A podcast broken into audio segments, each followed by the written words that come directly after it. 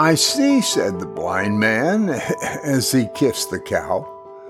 I started to call this essay From Sea to Shining Sea, S E E, but that would have been too right on, or maybe too obscure, depending on your viewpoint.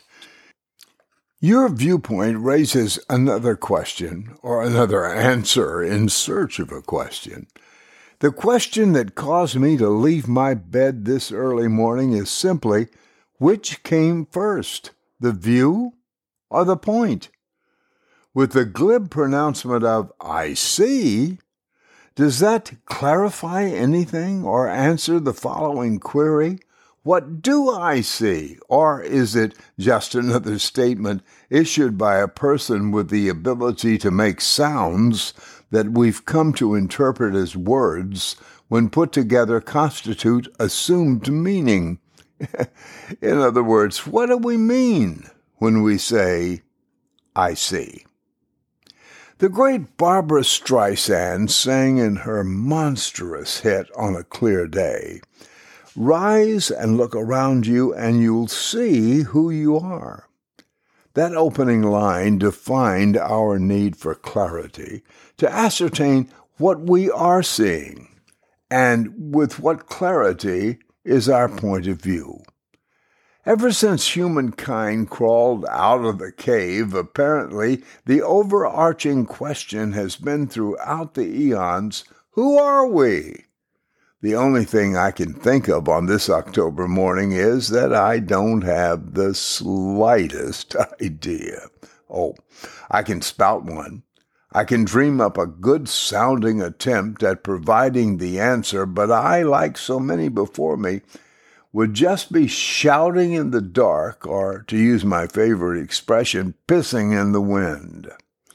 Yet the inquiry remains who are we? And we pause shortly after that utterance, hoping to hear the answer only to be bombarded with silence. A silence so deep, so strong, that it engulfs our very being, bathed in the surety of the gift of unsurety. There wasn't a ripple or a breeze or a flash of light or a comforting platitude, just the ancient issue of silence. Then we ask, if the answer is silence, what are we to make of our original viewpoint? Or is there any viewpoint to be observed? Are these machinations appear to unfold the subject discussed here? What do we see from a viewpoint that I am not certain even exists? Which can quickly be followed by our friend, I see, wisely said. Now, you must face the problem of I see what and from where I am looking both cloaked in the guise of seeing clearly, whatever that means. Let me add a personal observation here, something to grapple with. Seeing clearly is a condition subjected to so many variables that it's almost impossible to define what clearly means. In my case, I've a condition called wet eye macular degeneration, which is a medical term describing what is going on at the retina level of my eyeball, causing distortion as the image looked at is transposed to the optic nerve for identification by my brain. In other words, what I see is fuzzy and distorted and it looks a hell of a lot different than someone that doesn't have this optical condition may perceive. Basically, thank you, Barbara. No matter my viewpoint, I can't see clearly, and if this malady continues, I won't be able to see at all. Again, this all begs the question what does it mean to see at all?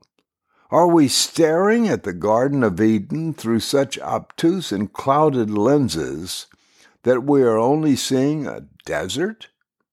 Do we raise our arrogant voices to proclaim, There isn't anything there, nothing exists, nothing is real, all because I have determined that I can't see it. I wouldn't get into the wordplay, not being able to see the forest for the trees. But in today's venue, crowded as it is with too many thoughts, ideas, and proposals, is it possible that the answer to our explorations is being observed by the cacophony illustrative of the Tower of Babel, from which we get the expression, that's just Babel. and it well might be, followed by our friend, oh, I see. Let's get back to our original premise. I see what, as opposed to what do I see, which is another wholly different direction. The greatest tool in deciphering this conundrum is who decides what is seen and is there a correct response. If seeing is believing, and I'm not sure that that's correct anymore, have we determined just who the creator of all of this we are trying to observe is, and where is the imprint acknowledgement of his authorship?